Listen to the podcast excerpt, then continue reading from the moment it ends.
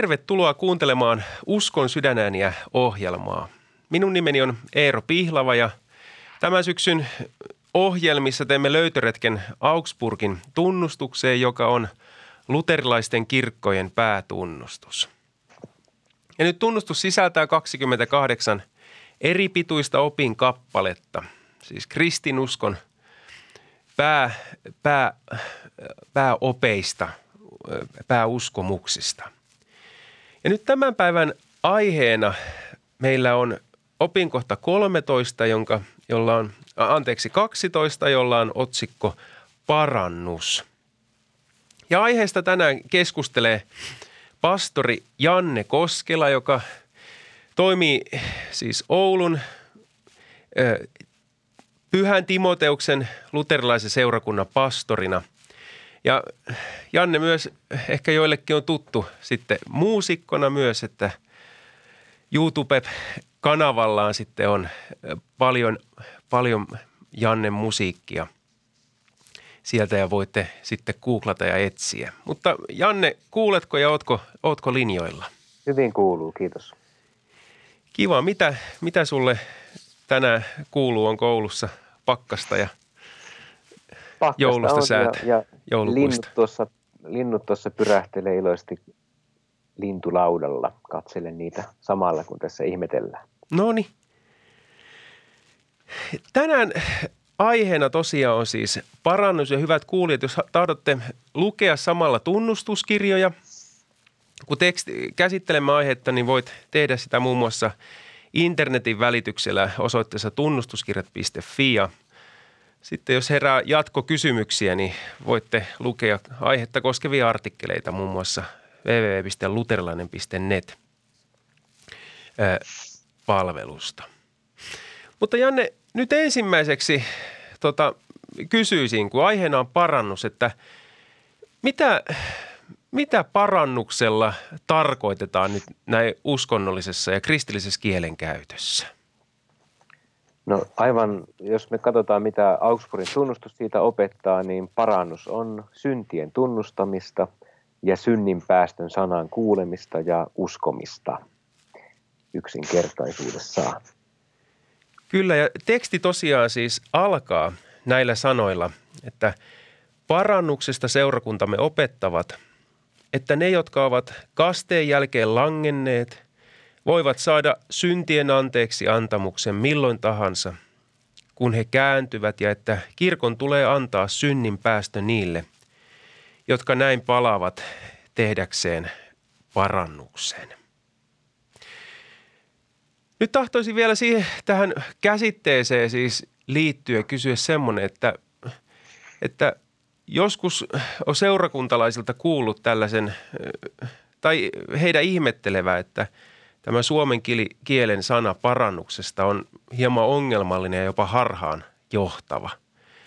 Ja alkukielen merkitys on jotenkin erilainen. Niin mitä mieltä olet tästä? Onko tämä sana harhaan johtaja tai oletko törmännyt tällaiseen ajan? No kyllä, se, kyllä se sillä tavalla on hankala sana, että, että varsinkin kun puhutaan parannuksen tekemisestä, niin siinä on kaksi ongelmaa. Ensinnäkin se viittaa parantumiseen ja sitten vielä kun sitä ollaan tekemässä, mm. niin tulee sellainen vaikutelma, että ihminen on tässä itse parantamassa itseään tai häneltä vaaditaan sitä, että hänen pitää tehdä itsensä paremmaksi. Ja Kyllä. tähän sanaan tulee hyvin vahva tämmöinen vaatimuksen sävy, että – tee parannus siis muuta itsesi ja käytöksesi toisenlaiseksi ja sitten voit kelvata Jumalalle. Kyllä. Ja vielä, eli siis mikä sitten on se alkukielen ja tämmöinen niin kristillinen käsitys? Niin, se sana metanoia, siinä on, on tota, mieli ja, ja sitten tämmöinen mu- muutos ehkä paras käännös on mielen muutos, muuttukaa mieleltänne, kääntykää. Mm. Kääntyä yhden asian puolesta toisen asian puoleen, siis synnistä Jumalan puoleen. Tämmöinen 180 asteen pyörähdys. Kyllä. Ja, ja tässä mielessä tämä meidän Augustaanan teksti ohjaa tietysti oikeaa ihan alusta asti, että siellä ei puhuta itsensä parantelemisesta, vaan nimenomaan syntien tunnustamisesta ja synninpäästä uskomisesta. Kyllä. Tosi hyvä, hyvä asia ja hyvä meille kaikille siis kuulijoille ja keskustelulle todella, että kyseessä on siis Kristuskeskeisestä, keskeisesti siis ymmärretystä parantumisesta hänen työstään evankeliumisanan kautta ja ei ihmiskeskeisestä. Niin, Jumala on se, joka, joka parannuksen vaikuttaa ja ihmisen mielen voi kääntää. Kyllä. Kyllä. No sitten tähän tekstiin, minkä luin jo. Ja nyt kysyisi siitä, että tässä tekstissä todetaan näin, että seurakunnat opettavat, että kasteen jälkeen langenneet voivat saada syntien anteeksi antamuksen milloin tahansa, kun he kääntyvät. Ja nyt itsellä herää kysymys, että eikö tämä nyt ole ihan itsestään selvää, että minkä, minkä, minkä tähden tämmöinen täytyy todeta? Eli oliko jotain epäselvyyttä tuohon aikaan tästä asiasta? Niin, kun Augsburgin tunnustusta 1530 kirjoitettiin, niin, niin valitettavasti asia ei ollut itsestäänselvyys. Mm. Kirkossa oli moneen kategorian syntejä. Oli, oli tämmöisiä anteeksi annettavia syntejä, sitten oli kuoleman syntejä – anteeksi antamattomia.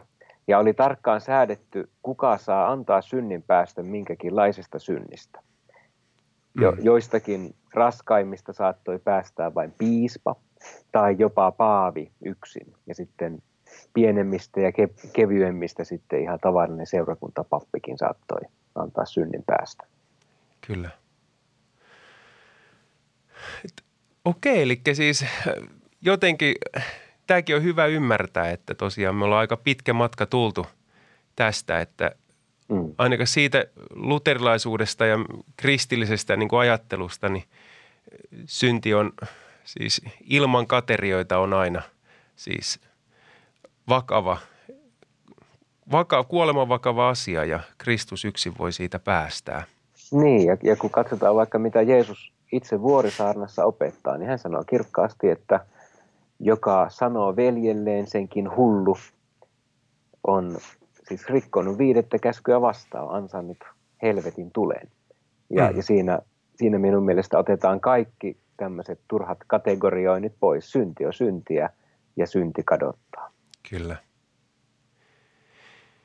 No ajattele, että jos tässä tekstissä näin niin kuin tulee ilmi sen ajan – ajattelua, josta sitten luterilaiset tahto erottautua, niin lopussa on myös kappale, jossa siis sitten ihan suoraan tekstissä erottaudutaan tietynlaisesta opetuksesta. Ja luen siitä ja tahtoisin myös tästä kysyä, että tota, mitä ajattelet siitä. Ja nyt tekstin lopussa on siis tämmöinen irtisanoutuminen ö, tietystä opetuksesta ja teksti kuuluu näin, tämä kappale – se, ö, siis ne, eli seurakuntamme tuomitsevat kasteen uusijat, jotka väittävät, että kerran vanhurskautetut eivät voi menettää pyhää henkeä.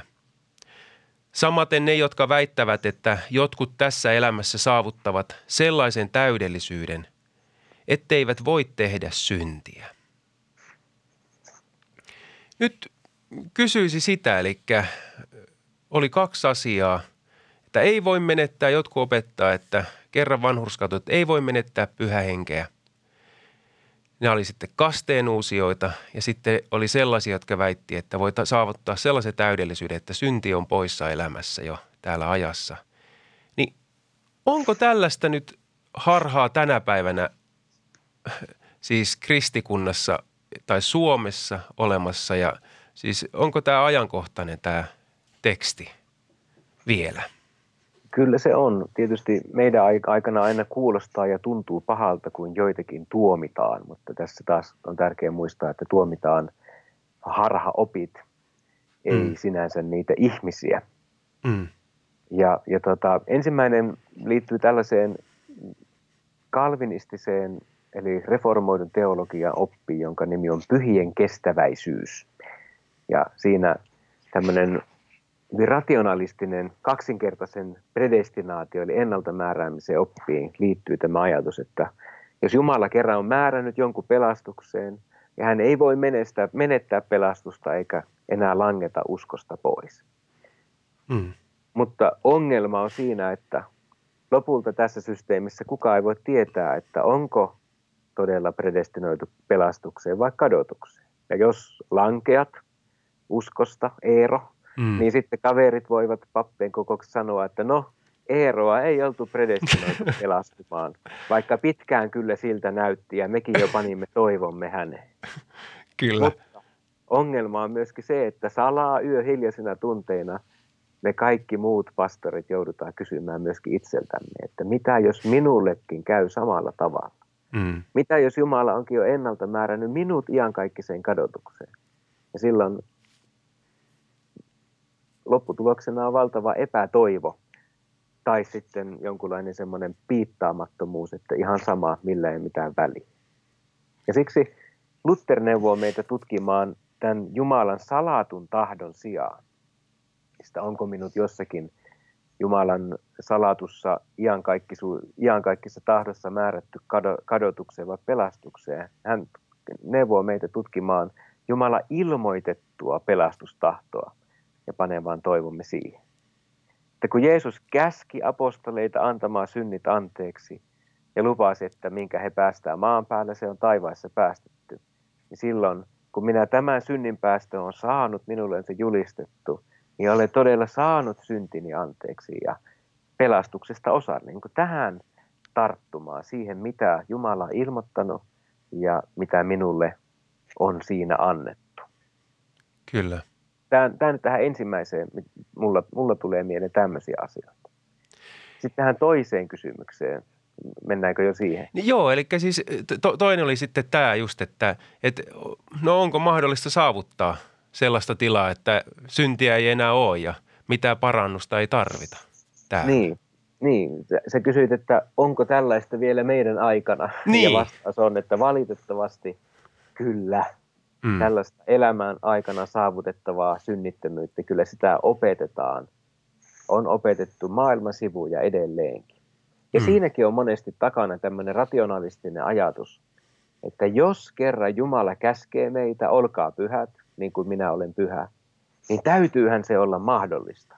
Mm. Eihän Jumala voi käskeä jotain sellaista, joka olisi meille mahdotonta. Mm. Ja samalla on selvää, että raamattu kutsuu meitä vaeltamaan nuhteettomasti ja kavahtamaan kaikkea syntiä elämässämme. Johannes kirjoittaa ensimmäisessä kirjassa tällä tavalla. Lapsukaiseni, tämän minä kirjoitan teille, ettette syntiä tekisi. Siis raamattu ei anna meille lupaa vaeltaa himojemme ja halujemme mukaan.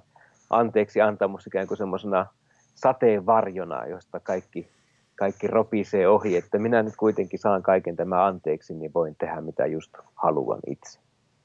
Mm. Mutta Johannes tunsi itsensä ja sen lauma, jolle hän kirjoittaa. Ja siksi hän jatkaa näin. Mutta jos joku syntiä tekeekin, niin meillä on puolustaja isän tykönä, Jeesus Kristus, joka on vanhurskas. Hän on meidän syntiemme sovitus, eikä ainoastaan meidän, vaan myös koko maailman syntien. Jos Johannes tällä tavalla kirjoittaa kristityille, jos joku kuitenkin syntiä tekeekin, niin meillä on puolustaja, meillä on sovittaja, joka on syntien sovitus.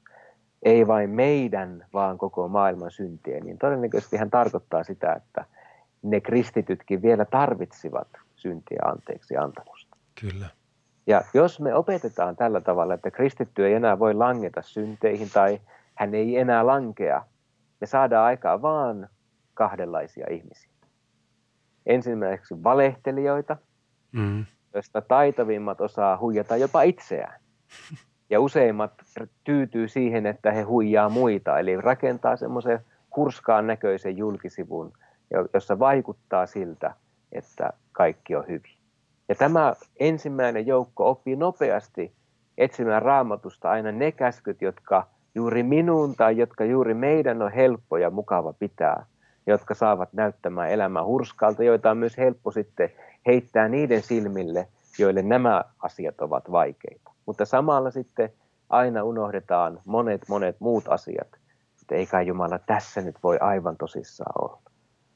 Ja sitten toinen ryhmä, joka tällä tavalla saadaan aikaa, jos opetetaan, että kristitty ei enää voi langeta, on epätoivoiset, jotka yrittävät, mutta joutuvat rehellisyytensä tähden toteamaan, että minusta ei ole kristityksi. Olen aivan liian täynnä syntiä, en täytä mittaa. Kyllä. Ja minusta vaikuttaa, että Luther kuului tähän jälkimmäiseen joukkoon ennen kuin ymmärsi, että Jumala vanhurskauttaa syntisen uskon kautta Kristuksen. Jumala siis varjeli Lutherin hänen rehellisyytensä tähden. Hän ei päässyt rakentamaan itselleen sellaista hurskauden julkikuorta, joka olisi tyydyttänyt hänen omaa tuntonsa ja sanonut, että kaikki on hyvin. Vaan aina uudestaan hän näki, että Jumala edessä minä olen kurja syntinen.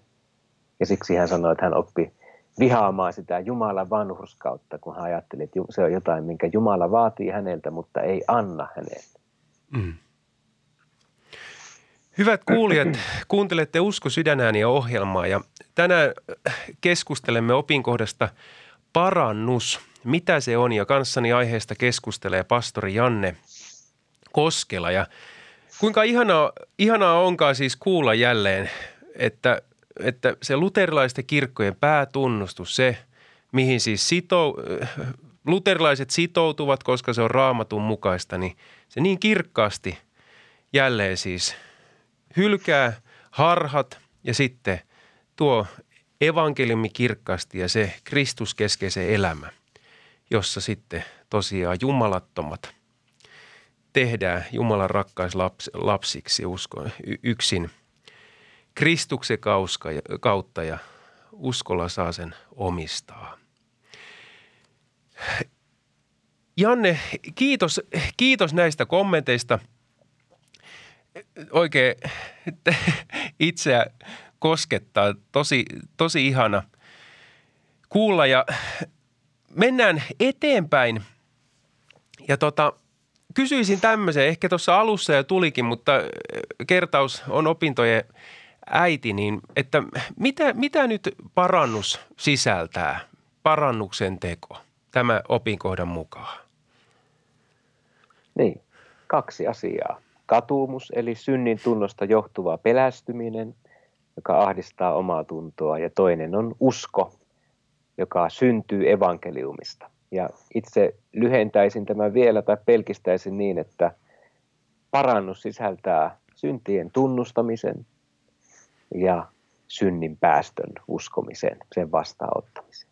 Kyllä. Ja käytännössä, käytännössä viime, viime ohjelmassa keskusteltiin siitä, että tosiaan siis ripin armoväline on juuri tällainen, missä siis on nämä kaksi osaa, että se syntien tunnustaminen ja synnin päästö.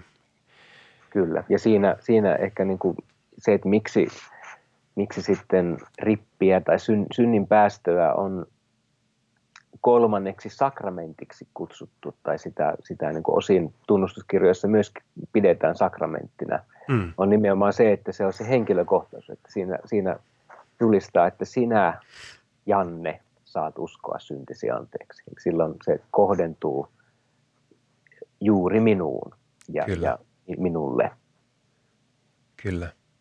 Ja mä vielä sen verran voisin, tota, en tiedä loppuuko meiltä aika, mutta, mutta tässä tämä kaksi osaa on se varsinainen pihvi mm. tuossa para, parannuksen, Augsburgin tunnustuksen kohdassa. Nimittäin silloin Lutteri-aikaan Paavin kirkossa oli, oli hyvin vahva ajatus siitä, että mitä, sy, mitä parannukseen kuuluu, ja oli kuvailtu tarkkaan, että minkälaista – liikehdintää sielussa täytyy tapahtua ennen kuin voi tunnustaa syntiä. Täytyy olla oikeanlaista ää, Jumalan ja kadotuksen pelkoa ja, ja ei kuitenkaan pelkästään tämän kadotuksen pelon takia, vaan, vaan rakkaudesta ja, ja, ja täytyy olla ahdistusta ja oman tunnon tuskaa ja jonkunlaista kärvistelyä Jumalan oikeudenmukaisen tuomio edessä ja sen tunnustamista todeksi. Mm. Ja nämä nyt aika pitkälti pyyhitään pois pöydältä.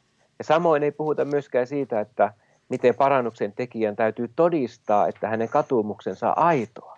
Mm. Esimerkiksi rippi-isän määräämillä hyvitysteoilla sitten jälkeenpäin tai siitä, että hän viimeisillä pennosillaan, sitten nostaa leipäkyrsä lapsille, niin, niin ostaakin aneen, jolla vapauttaa sielunsa synnin ajallisista seurauksista kiirastulessa Kyllä. joiksikin tuhansiksi tai sadoiksi tuhansiksi vuosiksi. Näistä ei puhuta mitään, vaan sanotaan, että parannus sisältää kaksi osaa. Ja se oli valtava suuri evankeliumi. Et minun ei tarvitse akrobaatiksi ryhtyä tai jotenkin osata luodata koko sieluani läpi, läpi vereslihalla, vaan riittää, että minä tunnustan synnit saan synnin päästä. Se on Kristuksen asettama armon väline. Tosi hieno löytö ja tosiaan siis suora lainaus teksti, tekstistä tuo, että parannus näet sisältää varsinaisesti seuraavat kaksi asiaa. Ja mä ajattelen, että nyt seuraava kysymykseen johdattelee tätä kautta myös, että eli tämä luo oman sitten toi niin kuin, tai siis näke, oikein näkemy, oikeaan paikkaan asettaa myös sen kolmannen asian, joka tässä tekstissä sitten mainitaan. Eli on se katumus ja se tota, synnin tunnustus ja sitten synnin päästö. Mutta sitten teksti jatkuu näin, että tämän jälkeen tulee seurata hyvien tekojen, jotka ovat parannuksen hedelmiä. Kyllä. Ja nyt kysyisin, että kun mainitaan sitten tämä kolmas asia, niin vaikuttaako siis nyt nämä katumuksen ja synninpäästön jälkeen, ripin jälkeen ää, sitten vai, tehdyt hyvät teot jotenkin anteeksi antoa? Ovatko ne jonkinlaisia ehtoja tai edellytyksiä sille? Vai mitä tämä teksti tarkoittaa parannuksen no. hedelmistä? Mä vastaan Jeesuksen sanalla. Jeesus sanoi, että tehkää puu hyväksi, niin sen hedelmäkin on hyvä. Mm. Eli, eli ensin puu istutetaan tai tehdään hyväksi tai, tai irronnut oksa istutetaan, ympätään kiinni tosi viinipuuhun. Ja sen jälkeen, ja tämä on siis se rippi, mm. ja, ja, ja sen jälkeen sitten se tuottaa lajinsa mukaista hedelmää, hyvää hedelmää, siis rakkautta lähimmäiseen, jos mahdollista, niin näiden tehtyjen vääryyksien hyvittämistä ja sitten aina uudestaan kilvottelua sillä kaidalla tiellä, josta oli langettu Jumalan tahdon mukaan vaeltaen. Eli, eli nämä kaksi kuuluvat yhteen, mutta ei niin, että hyvät teot ovat parannuksen tai synti anteeksiantamuksen edellytys, vaan ne ovat seuraus. Jumalan rakkaus synnyttää meissä rakkautta.